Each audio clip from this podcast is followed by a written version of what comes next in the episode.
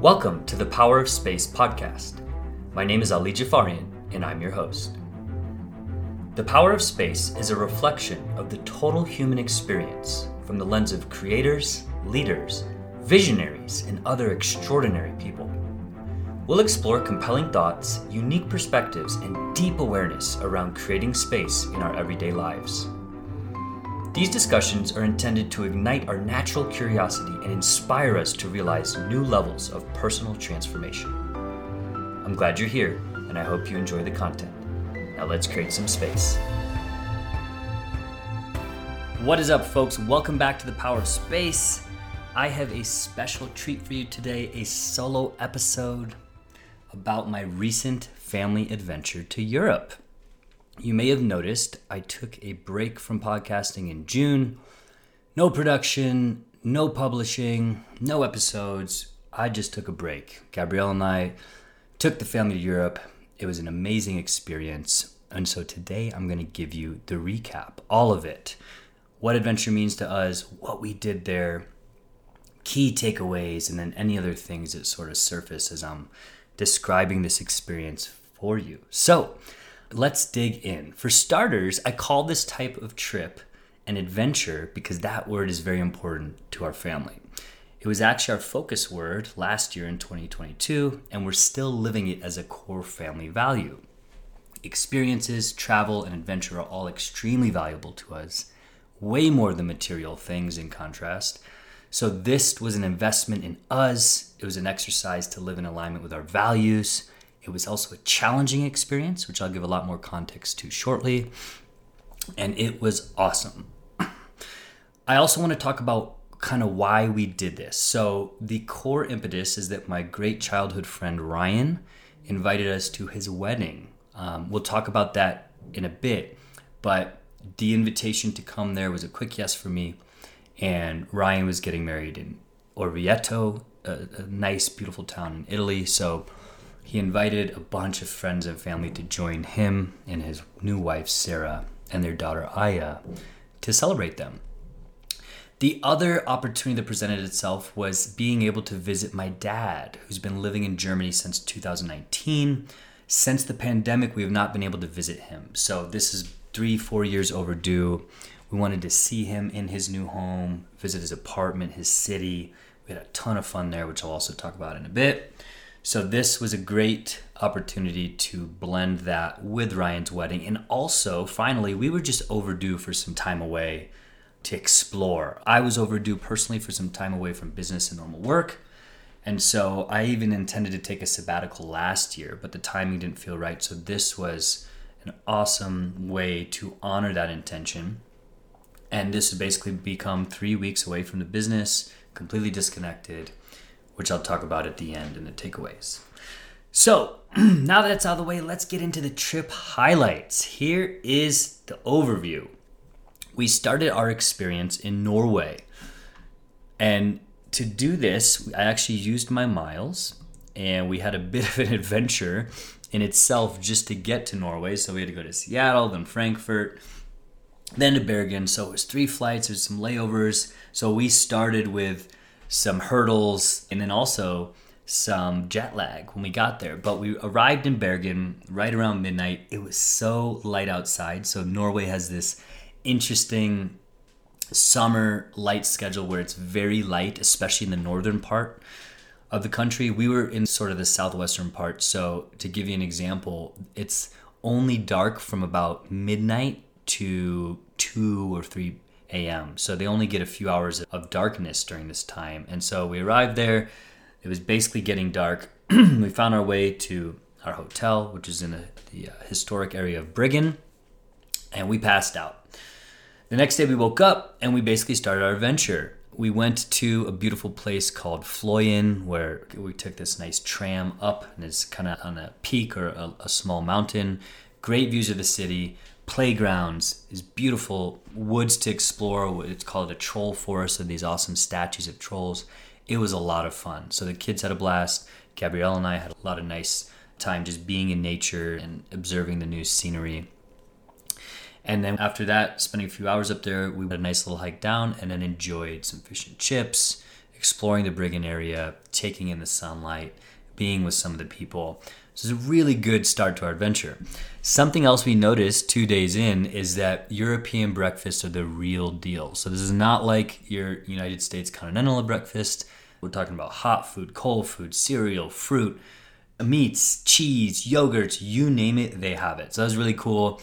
We found ourselves towards the end of the experience rating different breakfasts in different cities and different countries. It was a lot of fun. And also, we picked up quickly that we could have a nice big breakfast, which is kind of unusual for our family routine back at home.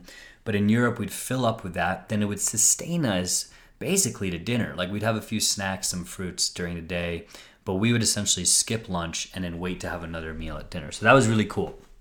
The next stop after a couple days in Bergen was an area called Gudvangen. And Gudvangen is a beautiful area. It's about two, three hours northeast of Bergen. It gets you into the Nærfjord region, which is a World Heritage National Park. It's gorgeous. The drive there is awesome, and you're just surrounded by waterfalls and nice mountainous landscape. Very green, very sunny and then when we get to Gudvangen, it's like being in a movie. I mean, just getting out of the car and seeing these fjords was mesmerizing. The water is beautiful. And it just instantly brought us this sort of magical aura of being in. This is exactly why I wanted to go to Norway. I knew that it would have this type of landscape. And then three days into our adventure, we already started to feel that, which was awesome. So in this area, we found some hikes. We saw a lot of waterfalls ran into some goats, some cows. We jumped on a train, which is really cool. And we also even tried some Norwegian beer. So we went to this cool microbrewery, and it was nice to kind of sample that and compare it to all the other beers that I've tried in the world. I had an IPA, and I wrote this up in the blog post that I will reference for this podcast that I've yet to find IPAs that are as good and as strong as they are in Colorado. And so Norway did not win. They had a couple that were nice, but I'm very biased that Colorado still has the best IPAs for the record. So Gudvangen treated us really well. we even found a beach there, which is w- worth noting. The kids and I did a cold plunge, which is mandatory for Jafarian Adventures. Gabrielle watched and laughed as I froze diving into this very cold water kids enjoyed time in the sand, and that really lit us up in a, in a fun way. We had one final stop in Norway, and that was the town of Voss. It felt a lot like kind of a Vail in Colorado. It was very green, mountainous, peaceful. A lot of people out there just getting active, walking, running, biking, kayaking. So just a very active place, and it was a really perfect space to kind of end our time in Norway. A few quick notes that I had in Norway is that the landscape is unbelievable. It's extremely scenic. So if you're contemplating going to Bergen, I strongly suggest it. There's a lot to explore within two, three hours of that city. The people are very friendly and they all speak English, so it's very easy culturally to get by there. And then the highways are very fascinating. There are a lot of tunnels, these are clean highways. Clearly, Norway has invested in their infrastructure there. The only downside is you can't go very fast. It makes up for it though with all the scenery as you're driving. And then finally, the lodging, food, general activities are quite expensive there in comparison to the rest of the world. So I've traveled most of the world, and I will tell you that Norway is on the higher end, if not one of the highest places in terms of spending money, lodging, renting cars. So just be prepared for that. It is not the most budget friendly place to visit, but again, the views, the scenery, the people, makes up for it in the end. Let's get into chapter two. This is Germany. So after that, we took a flight from Bergen to Frankfurt and then a quick train over to Dusseldorf where my dad lives. Like I said earlier, he's been living there since 2019. This is where he's found a lot more peace and he's able to do business there. So Europe just really aligns with his phase of life.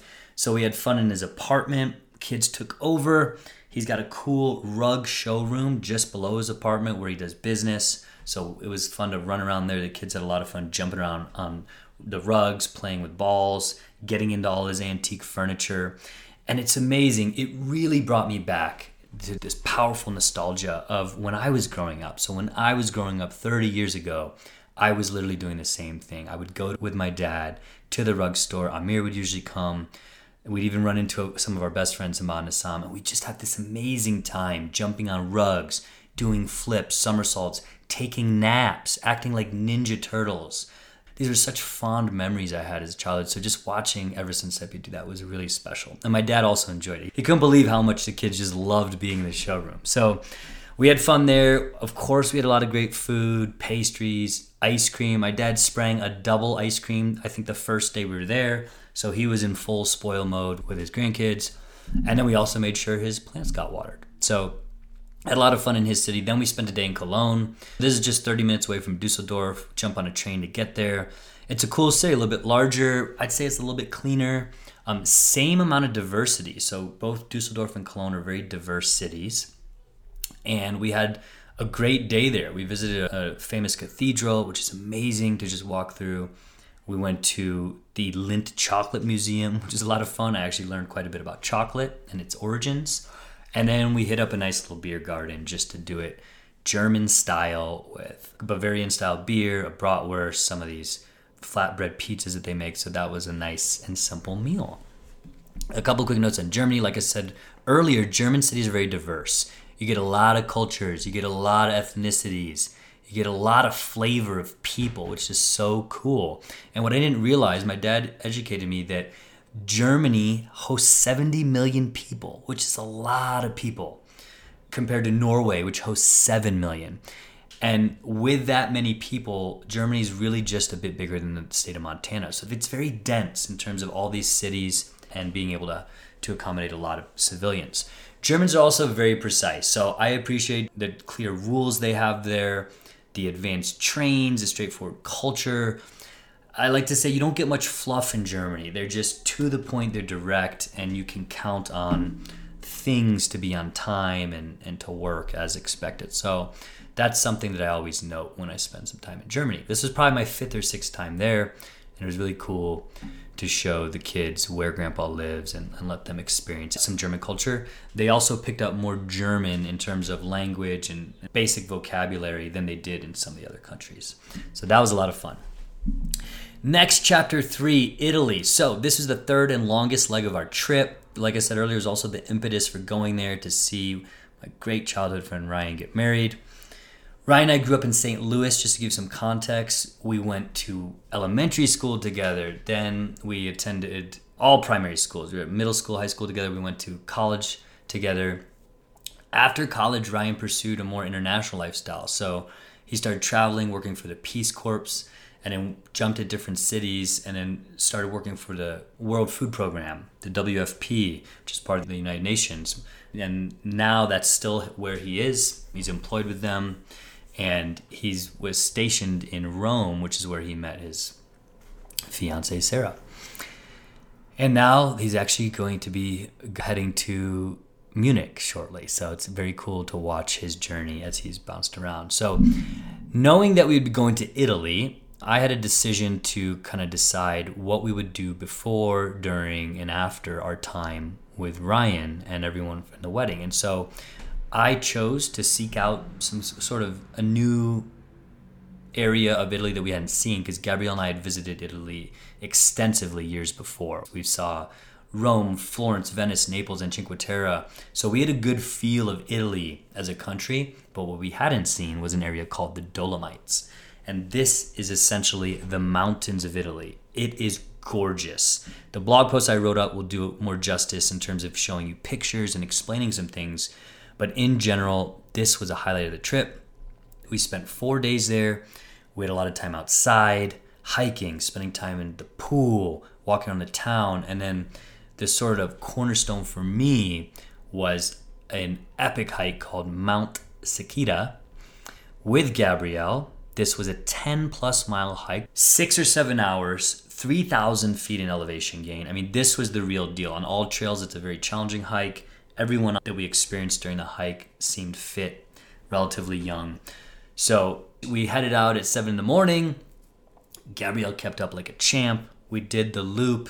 We're back around 2 o'clock with rests and picture taking in between.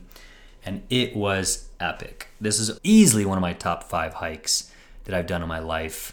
Again, if you look at the blog post I published, you'll see why just these views are breathtaking. They're stunning. And so that really lit me up, filled up my nature tank.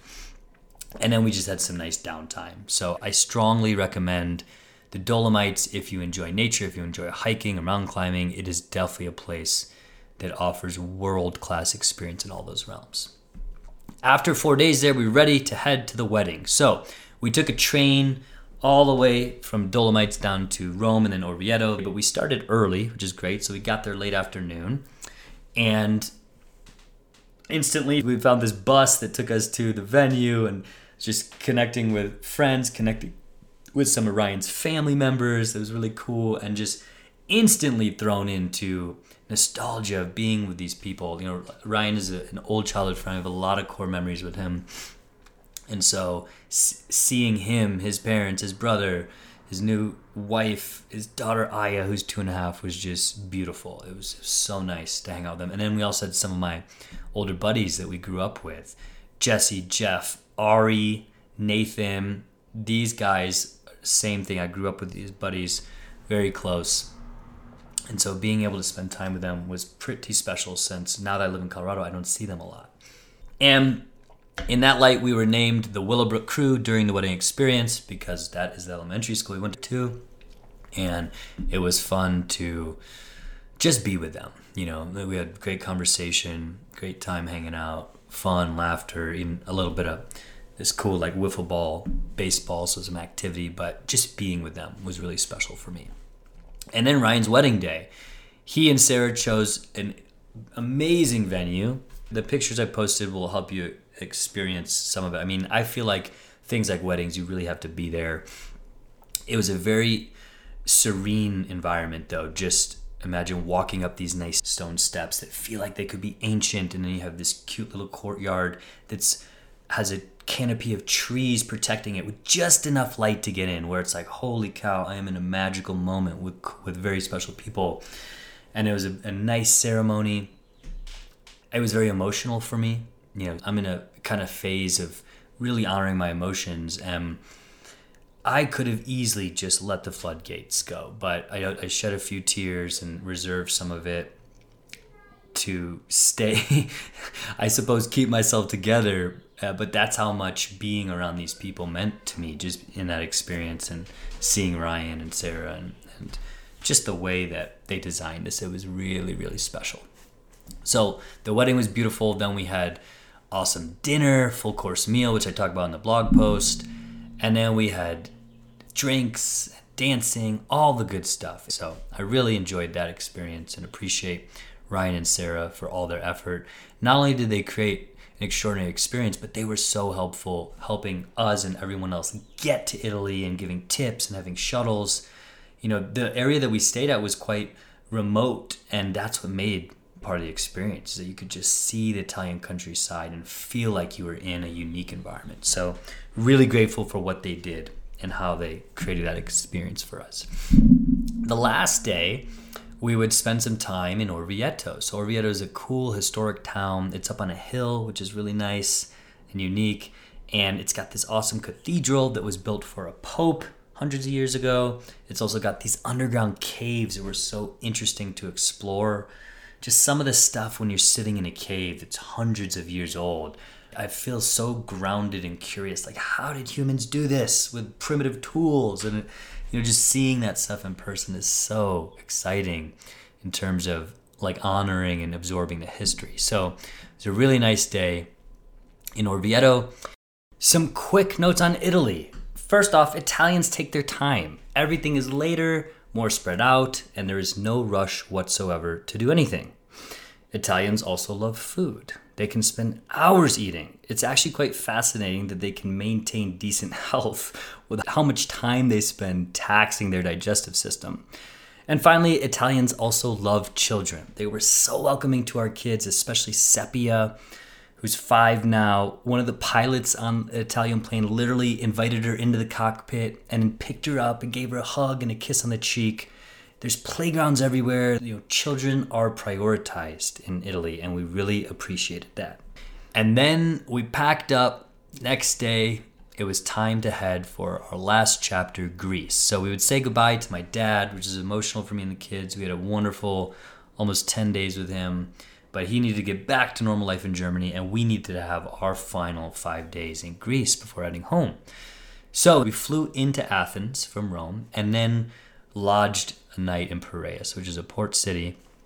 And that was so we could be close to the port for a ferry in the morning. We would go to an island called Agistri for the next three days. Agistri is in the Saronic Islands, so these are some of the closest islands to Athens. When you look at Greece, there are a lot of different options for islands, and so many that just look beautiful, have you know unique differences and, and offerings. A lot of them have amazing beaches and we chose Agistri because it was only an hour ferry ride from Athens, so it was easy to get there. I knew at that point in the adventure I didn't want to spend too much time traveling long distance because otherwise these other ferries or planes would take hours and eat up a whole day. So we got to an island quickly and it was well worth it. As, you know, my family and I found a beach after a nice little sweaty walk to our hotel. We spent some pool time, then we got into the water in the beach had some margaritas and some juices. We transitioned into beach life like this. I mean, it was fast, and we're good at that. That's one of the things I noticed is that Gabrielle brings a really strong beach culture to our family. I bring the mountain culture. So we can shift back and forth. And the second that we were in that sun and we felt a little hot and we saw the water, it was like beach time. So, really cool to be there. We stayed in a really nice hotel with some awesome hosts. The Greek people were very warm and inviting. And the second day, we went to this really magical place called Aponissos. We took this crammed little bus there. So cool to kind of just you know, embrace a little bit that discomfort. Squished into this bus. Everyone else had the same idea. They wanted to get to this pristine beach. After 30 minute bus ride, we're sweating, we're hot. You know, everyone piles out of the, the bus, and we get to this like untapped beach not untapped in meaning that it like no one knows about it, but untapped that we were some of the first people there. The water is so clear and blue. We're just surrounded by these nice low Greek cliffs. I mean, it was magical. And so we were quick also to get into that water. We had these nice goggles to spot fish. There was some tropical fish. You could almost touch them. A couple of them were nibbling on my feet. So we had this fantastic day in this beautiful beach, swimming getting some sun, having some snacks. It was fantastic. And then later that day, we headed back to our hotel, cleaned up, had a beautiful dinner. I think this might have been the day, yeah, that we had a dinner where there was this like dessert style restaurant. And so got some pictures of this where the kids ordered this waflakia, which is basically the Greek version of waffles, chocolate, ice cream. I mean, the real deal dessert for dinner. And so one of the reasons I mentioned that is that something I've learned and picked up on family vacations or trips is that it's okay to let go of your normal routine and rules, at least for us. So everyone makes their own way and has their own parenting style.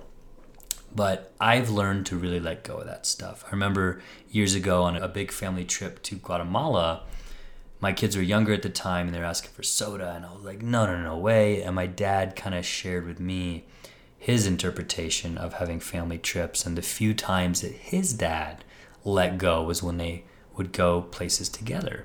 And so I've been honoring that sense.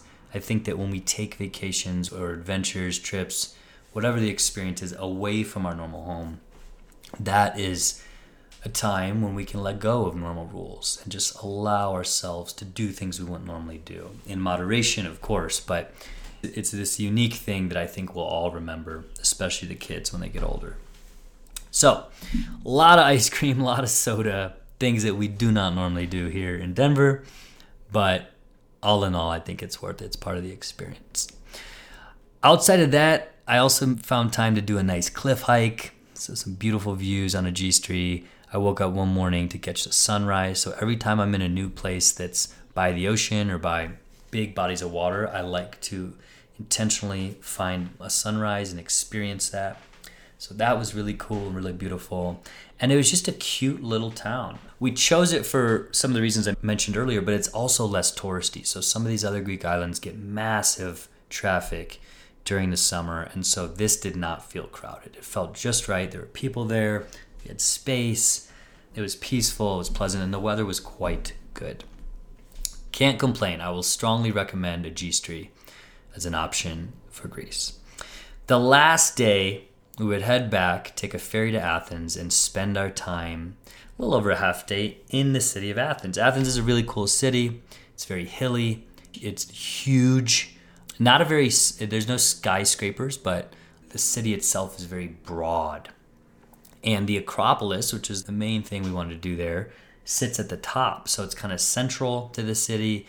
It's raised hundreds of feet above. And we did that tour. It was amazing. It was also very hot, so we didn't stay too long, but we got some great pictures. Got to kind of be with the ancient architecture, the buildings. I love that stuff. You know, I'm not huge for lots and lots of history tours and museums, but walking around things like that light me up. I felt the same way when I was in Rome years ago visiting the Colosseum. So that was really fun for me. I think the kids enjoyed it, even though it was very hot, like I said. And after that, we had a nice final meal.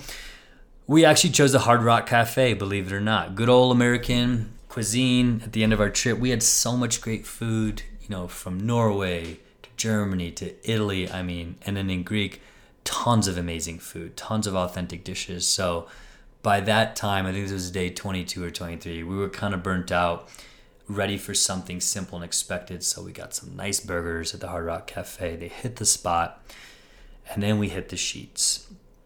I remember laying in bed that night. You know, I was exhausted. I was also a little under the weather, so I caught a slight bug a little cold. Everest and I caught this towards the end of the trip.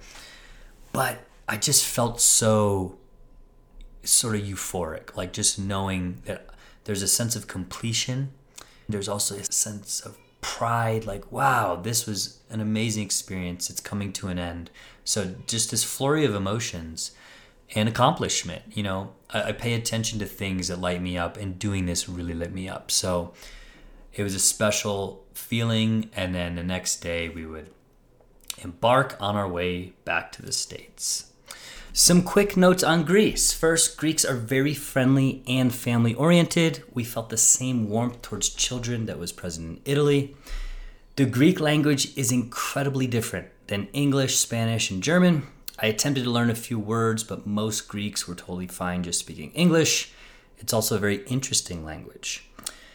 Also, Greek beaches and water are mesmerizing. I talked about this before. I didn't realize how beautiful this part of the world was. I visited pristine beaches in Thailand, Costa Rica, Mexico, Florida. The beaches we experienced in Greece were simply world class. A few quick fun notes that also happened while we were traveling, which was basically the month of June. First, Everest lost one of his front teeth. Almost two of them, in fact, but one fell out in Norway. That was pretty cool. Seppi got her first bee sting, and this was a nasty one. It left a swelling mark for days, and she was not happy when that happened, but I was able to calm her down and comfort her. So it was kind of a focal point after that, just checking her bee sting regularly. I was actually attacked by a seagull in Norway. So we're walking back to our place in Gudvangen, and I see this seagull just sitting on this post and I was so curious, like, why is it sitting there and not really worried about us? Because we were getting within 10 feet of seagull. And then I saw the nest. So I already knew that at that point it was a mother protecting its eggs. But of course, I was foolish. I got even closer. I think I maybe I was trying to get a picture or something. And then out of nowhere, this other seagull, likely the father, comes down and pecks my head. I kid you not. Like flies in, pecks my head, startles me. I'm like, what's just happening? Luckily, it didn't pierce skin or, or cut me or anything, but it was definitely a wake up call and definitely a reminder that I had no business messing with that mother seagull. So, everyone else in the family got a good laugh at that. The Denver Nuggets also won the NBA championship. We were following them up until our trip. Everest myself and Gabrielle's nephew Chase even went to a playoff game earlier in the playoffs. So we were pumped to hear that they won. Props to Jokic and the whole team. It was an epic season and really cool to watch the Nuggets this year and, and win the championship. And finally, Gabrielle and I celebrated our ninth wedding anniversary. This happened in transit from Germany to Italy, so we're actually on a train with some fairly cheap Italian wine celebrating our ninth anniversary. And we didn't need to do anything big because we were in the midst of a big experience. So she and I were very grateful to just have some time together and celebrate nine wonderful years. Now, lastly, let's jump into the key takeaways. So, I've got some nice, juicy notes for you, and I will start with the planning. The planning for this three week trip was intense. There's really no simple way to bypass such planning unless you're of the mind to what I call outsource your experience design or your trip design. So, a lot of people might go buy a package or a tour or whatever, and that's totally fine if that's your jam. But for me, I prefer to do my research and craft a unique experience instead of just Googling a bunch of things and then buying some package where you got to show up and run through an itinerary. Planning an epic experience like this is hard work. So, really digging in and figuring out what you want to do and why. And to that extent, I love this. I really enjoy designing experiences like this. It gives me a lot of energy and fulfillment to create these experiences for my family and myself. And I've developed sort of a skill set doing this over the years. I've designed family trips, I've designed bachelor parties, I've designed all kinds of things for loved ones that facilitate a memorable experience. And now I'm starting to lean into that work with my coaching business space. So, leading a retreat in July, leading more retreats next year. I've been going to retreats for years now, really absorbing different styles. And so, this whole crafting experiences for people is a big part of my future, and I intend to do a lot more of that work. And to that point, I was very intentional about the plan of this trip. I carefully chose everything from the countries and cities we visited, the order we did them in, the activities we'd pursue. And I did this while keeping both my family's needs and values in mind. For example, I knew we needed to find nature quickly, which is why we started in Norway. You know, within 24 hours, we were in this beautiful area with trees, with forests, and it just gave us that boost we would need being jet lagged and tired from all that initial travel. I also knew we'd have a lot of social interaction with friends and family in Italy. From the time in the Dolomites with my dad to the wedding, it was a lot of people, which was awesome. But after all that interaction, I need space away from people. I need to find nature or relax and rewind. And so that's exactly why I chose Greece as the last leg. I knew we'd go there for the beach experience. We'd get to unplug, we'd get to be in the sun, the water. And it ended up aligning exactly with how I wanted to design it. So the final note I will say on planning is that it's important to note that I did not plan this alone. Gabrielle was a huge part of this. Her and I have a nice system where I am usually in charge of the initial planning, owning the ideation, the high level, where are we going to go and why. And then she gets in and reviews and spot checks my work. You know, she's very good at the granular, the organizational things. So we're a great team in that way. It's also how we execute trips. So when we're traveling, I kind of know where we're going to go. I lead, and she's the one who kind of makes sure we're checking out on time, that we have this thing booked or reserved. So we make a really good team when we plan and execute trips. And I'm really grateful for a life partner that I can just do life with. It's really beautiful. Next, let's talk about the investment. So, this adventure was an investment in different ways. First, we'll talk about the moolah, the cash required to go on a big trip like this. The financial investment for this three week Europe trip was significant. I'm not one to give money a lot of focus or talk a lot about in my life, but this was not a small number. Just to give you a rough ballpark, even after using my miles for the airfare there, lodging with my dad, it was a healthy five figure investment. Hotels, rental cars, trains, meals, etc. This adds up quickly in Europe. You know, it's similar if you were to travel to the United States. These things are not cheap. And we're also going in summer season when sort of prices are at peak. It's important to note too that we don't travel in luxury. We're not always staying in five star hotels. We're not always eating out at the most expensive restaurants. We do like decent hotels. We do dine well because food's important to us, but we're also very conscious of what we spend and why. In short, Western Europe is just simply not a budget friendly place to go with a family of four. That is how I would summarize that. If you want to do this with a family, just be ready to blow some dough.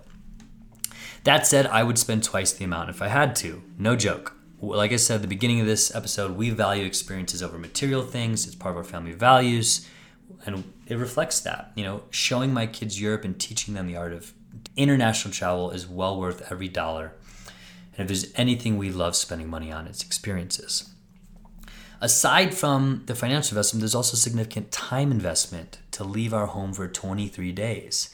I happen to set my businesses up so I have this lifestyle freedom, and Gabrielle is off for the summers. So she teaches during the school year and then has two to three months off. So that part was actually pretty easy. However, we also have a dog, Rudy, and an active vegetable garden at home, which does not lend well to being gone that long. So, luckily, we had some great family support. We flew in Kirsten, Gabrielle's niece, to watch our house for 10 days. And then my mom filled in the rest by taking Rudy and kind of checking on the house. So we're really grateful for their help. Thank you, mom and Kirsten. I also want to acknowledge the investment in relationships that we made to spend time with loved ones on this trip. We were able to visit my dad in Germany, which lit him up. We also brought him to Italy with us, experienced some quality time there in the Dolomites, and then Orvieto for Ryan's wedding as I said before, seeing my old childhood friends was such a gift. You know, it would have been easy to defer this for other life priorities. I think that's the point I want to make. You know, like it's easy to say, oh no, three weeks in Europe, no, or even two weeks in Europe. You know, it's an effort to fly that far. It's an effort to go there and carve out the time, energy, money to do it. But again, for us, the second Ryan asked, it was a quick yes. I knew this was something for us. And I think there's just something special about traveling and experiencing the world with loved ones. So the relationship investment was totally worth it. Next, let's discuss what most people would assume is the most obvious challenge, which is traveling with young children. I've got a few big bullet points for you here. First, most young children, including ours, who are five and seven right now, are not conditioned for peace, patience, or quiet. Stated another way, I believe young children do not want to be still, which is required at times during long distance travel. It's in their nature to be wild and loud and have fun, which usually I'm all about. But when you're traveling and you're in new cultures, these things can create tension. And Gabrielle and I found ourselves overwhelmed various times with Everest and Seppi just wanting things or not being quiet, not being patient, not having the ability to just be still for a bit. And this kept coming up. It was a recurring pattern. And let me be crystal clear here. There were definitely times where I questioned why I brought them on this trip, which is not a fun thought to have, but I always came back to center and realized exactly why, which I've mentioned a few times here.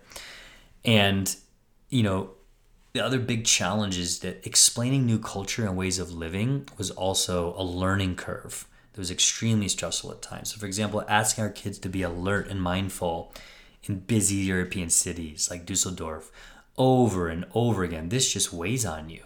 You know, they don't realize that this is different than the US suburbs that we live in back home. And so this was something I noticed that for me, it was going to Europe, which I had done before and I was excited for. And I was probably already expecting more of kind of vacation unplugged, but for them, it was like this whole new world. And they wanted to bring their normal behaviors there. And that was what caused constant conflict and that had to just do my work and remind myself and breathe and stay conscious that this was entirely new for them. So, with all that in mind, our kiddos learned so much from this adventure. They experienced new culture, languages, food, scenery, so much more. I know that this will shape their future view of the world in some way. And honestly, I want them to see life outside the US as they grow up. That's important to me. Gabrielle and I also learned a lot about ourselves and our family dynamic during this experience. You know, getting triggered by things that I've mentioned earlier.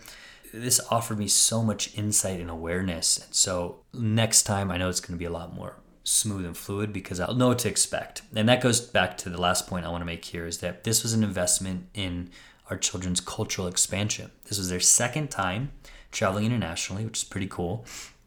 And like anything else in life, you have to put the reps in. You got to build the muscle. So world travel is totally a muscle. It's one that we value. And in fact, we're already brainstorming our next international trip. So even though traveling with children was challenging, I'd totally do it again. We will be doing it again. and we learned a lot. That is definitely the way I want to complete my thoughts around that. The last and most important point I want to reflect on is quality family time. So, what does that mean? To me, quality time with family means being present. It means seeing your family, feeling them, and witnessing the world with them. It means facing boredom, frustration, pain, and other challenges. It also means smiling, laughing, loving, enjoying, and celebrating moments that only you can co create with your family when you're fully present. Quality time does not mean checking your phone every 10 minutes. It does not mean whipping out the iPad every time you hop on a plane or train. It also does not mean outsourcing your parenting or suppressing your emotions, things that are really easy to do. It means being with the space and discomfort that travel offers. All of it. I think this is the most important reflection because I see a lot of disconnected families in the world, including Europe. You know, people everywhere today are glued to their phones, and it was the same situation in Europe. Phones, devices, technology, whatever it is, we just have this habit, this addiction of needing these things. This is not new information, but I just want to express that it was very present in other parts of the world. And my family's kind of a wild sheep. Like, sure, every now and then we allow the kids to have some device time, but for the most part, we're off these things. We're trying to travel, we're trying to experience what adventure, what travel offers. And I just think that I want to acknowledge how real device dependency is in our world as an issue. And it honestly just makes me sad when I see other families who look to be on holiday, look to be on vacation, they're eating dinner together, but they're all in their own world because their heads are down, bowed, they're looking at their phone. It's like, I question why they even came. Now, that's my projection, obviously, and bringing it back to us, quality of time is important. So, with that in mind, I made a few commitments before leaving for this trip. First commitment was I was going to disconnect from work, which I did. I told my team members I was using this time to unplug, which means no work. So I did a lot of upfront preparation, which totally helped. Everyone was clear on what we needed to do in my absence. And I also agreed to check a Google Doc once per week for 15 minutes. This was essentially to field anything that was super critical. And in hindsight, nothing got logged there that was actually critical. They held it down in my absence, which I'm super grateful for. I also paused all client coaching, podcast production, and other miscellaneous projects. This was my version of a three week sabbatical, and I honored that. The second thing, I was intentional about only using my phone for GPS navigation, location search, picture taking, and of course, mandatory Instagram posting. the last one is a bit of a joke, obviously, but I intentionally choose to share my pics on Instagram as we travel because I truly want to inspire other people to see the world and create similar experiences. You know, of course, there's a bit of ego in sharing my things and being proud of them, but I do it because I want to inspire other people, plain and simple. I do not view any other social media during this trip. I barely checked my email, minus some personal things for you know, travel and coordination and bookings, all that stuff. And the main purpose of having my phone is to help us navigate and to take pictures. Otherwise, I would honestly consider keeping my phone off. So, the last thing that I chose to do was prioritizing my children's experience. So, we talked a little bit about quality time. And going into this, I did some early brainstorming on how could I make this an experience that they would remember. One of the things I did is I created these cute little travel journals for Everest and Seppi. I put in these country cards that I designed. So it had each country's name, picture, flag, a few fun facts. And then I left space in between these four country cards for them to write, draw, and post pictures. So another thing I did is I brought this small portable pocket sized printer that you can just quickly hook up to your phone and print these nice 2x3 photos. This is totally a, a hack I got from Front Row Dads. And the idea is that as we're traveling, they're taping these pictures in, they're writing notes about it, and it was cool.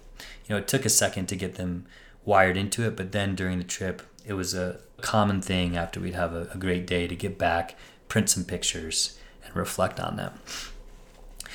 Above all, I was also very receptive to their wants, needs, and perspective of the experience. So as I mentioned before, there was some conflict, some tension, some stress juggling children, but I was also very grounded in this experience. I was very in it with all the emotions and trying to stay very present and conscious.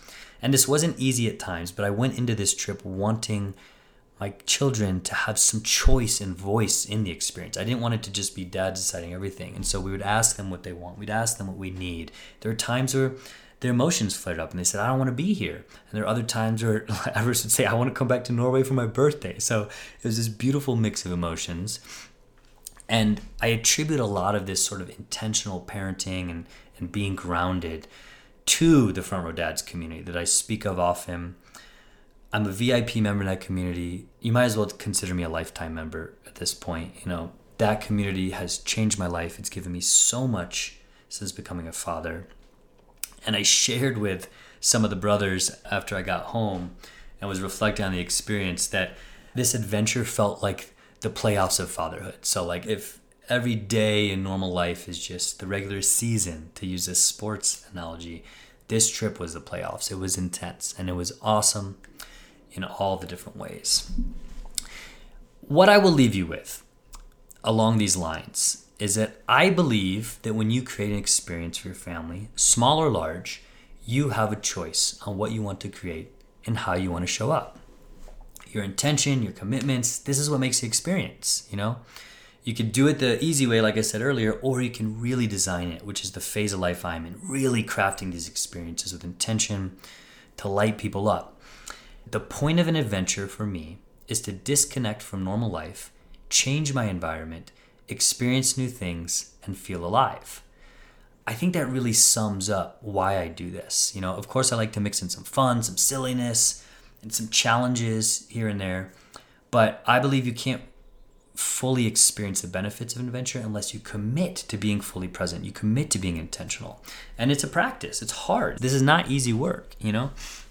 I also think the most valuable benefit of an adventure is the quality time that's created with people and yourself. It's the new stillness, it's the new images, it's the new moments, and the new learning created when you commit to being fully present in everything you experience. I believe these are the memories we'll cherish and share when people ask about what we did in our lifetime.